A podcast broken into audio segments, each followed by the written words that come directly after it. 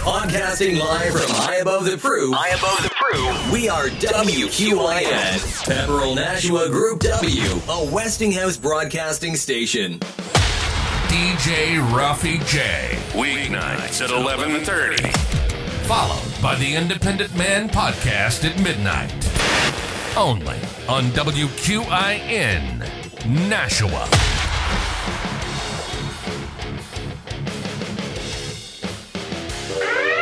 It's time Target locked. for the infamous award winning Independent Man podcast. Listener discretion is advised. Here he is, broadcasting live from the WQIN studios, the Independent Man.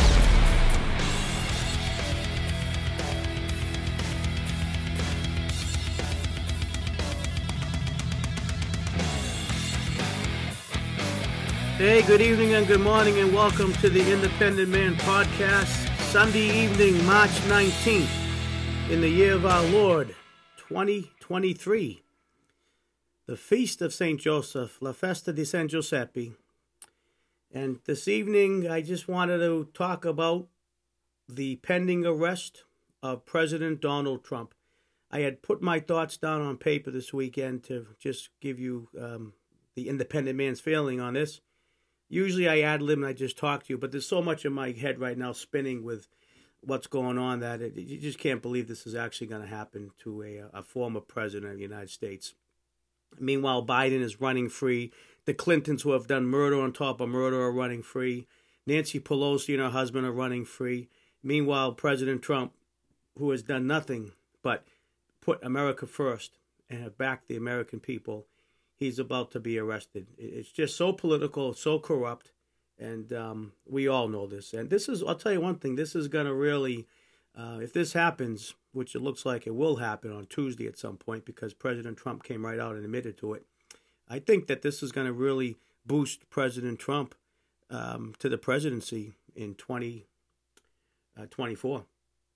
um, if he can just stop acting childish and stop, you know, calling Ron DeSantis and picking on him, and if he can just kind of focus on what brought him to the presidency a few years ago, and focus on make America great again, and stop picking on his Republican opponents, stop talking about the jab, how you know he invented it, and he's glad everyone take it, and he's you know because of him people are alive. People know it's bullshit. Okay, if you're not going to admit to the fact that you were wrong about the jab and about the vaccine, just don't talk about it anymore. Okay, those are two things that have really pissed me off. Is he's pro-vaccine and he's jabbing Ron DeSantis. Just let those two issues go. Focus on making America great again, like you had focused on a few years back, and um, you'll win the grace of your base again. That's all. And if you add that to the fact that people are going to realize this is all a, a, a trick and dog and pony show with this arrest, and it's all political, this is going to make the American public side with Trump. They're going to feel bad for the underdog and say, you know, this guy's been picked on too much, and now he's arrested, and all these other corrupt vermin are running free. They're going to side with President Trump, and, and he'll win in a landslide. But he has to stop picking on Ron DeSantis and the Republican base and he's got to just drop the vaccine crap, okay? Because we all know it was a scam. People are dropping dead left and right from this vaccine, and if he does that, I think he could really um, be the nominee, and maybe if we can get some kind of miracle here, we can have him, you know, President Trump and have Vice President Ron DeSantis. Uh, cooler heads could prevail. Trump can say, listen, I'll do four years. I'm 80 years old. I'll be 83, 84 when my first, when the, the term's over. You know, that'll make the two terms that he can no longer serve as president, I believe.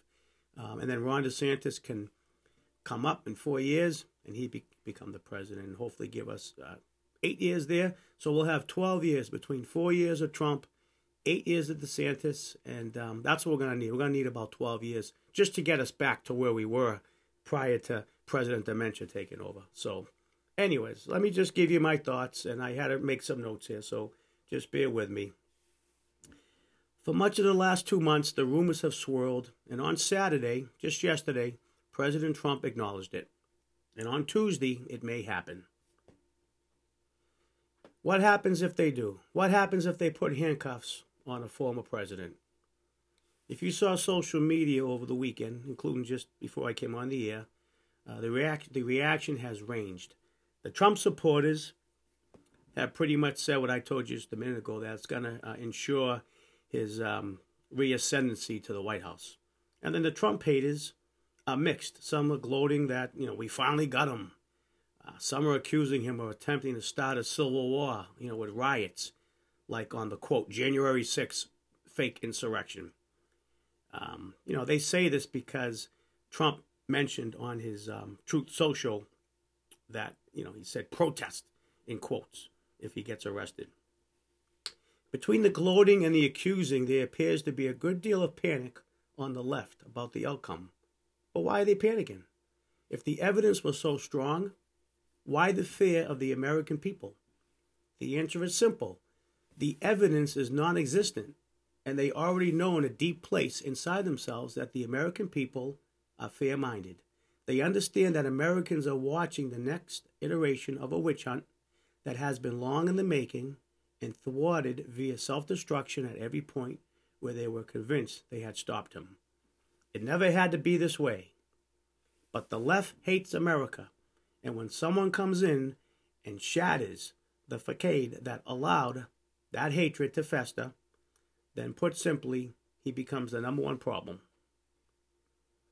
So they slowly dripped the Russia collusion for years, only to have the truth revealed that it was his opponent who had worked with Russia to collude against him. They impeached him for a phone call with a transcript that clearly showed he committed no offense.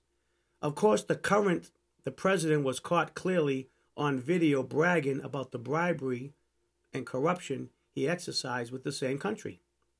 They used the cover of a virus outbreak and a pandemic to bamboozle policy, change state voting standards across many states, allowed what were later deemed to be unconstitutional drop boxes, erasure of ID requirements and signature matching, and other means to gin up the turnout and rig an election to get him out. They impeached him a second time after he was out of office, which is constitutionally unfounded, to say that he caused a deadly insurrection when the only person who died on the day in question was one of his supporters. They subpoenaed his tax records and fought to make them public, only to realize that he paid everything he owed to the letter of the law. They went after his kids as though they were criminals on the run, though they have yet to indict one of them for an accusation of criminal wrongdoing.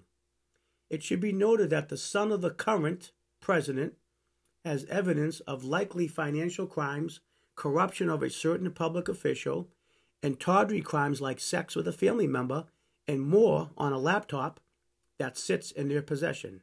Yet, there's not a word.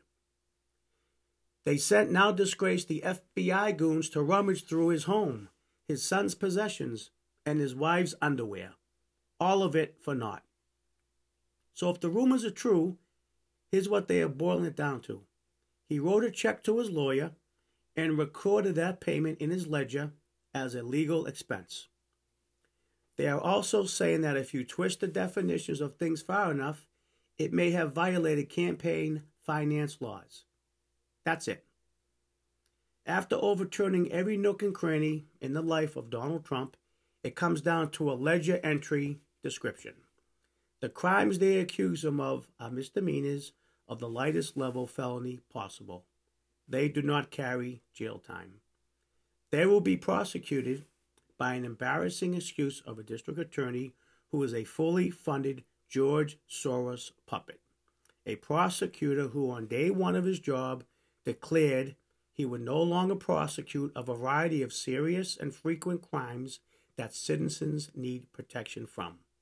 But he will prosecute an inaccurate ledger entry. He will likely lean on a star witness who was a known liar and go to jail for doing so.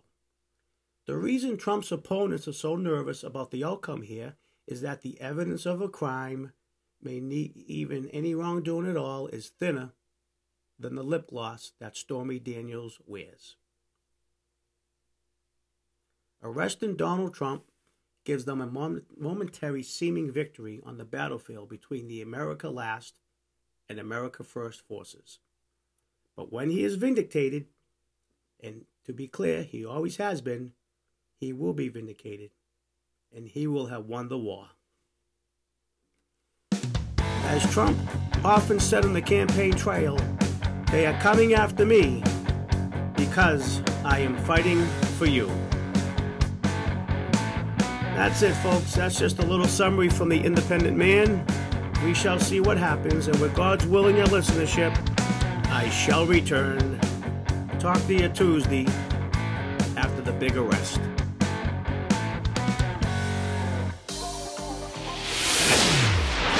Promotional consideration paid by Quinlan Memorials of Wakefield, Massachusetts. Call or text Ralph at 781 245 2505 or visit QuinlanMemorials.com. Signore e signori, benvenuti al famigerato Independent Man Podcast, sponsorizzato da Quinlan Memorials. Chiama il 781 245 2505 o visita quinlanmemorials.com.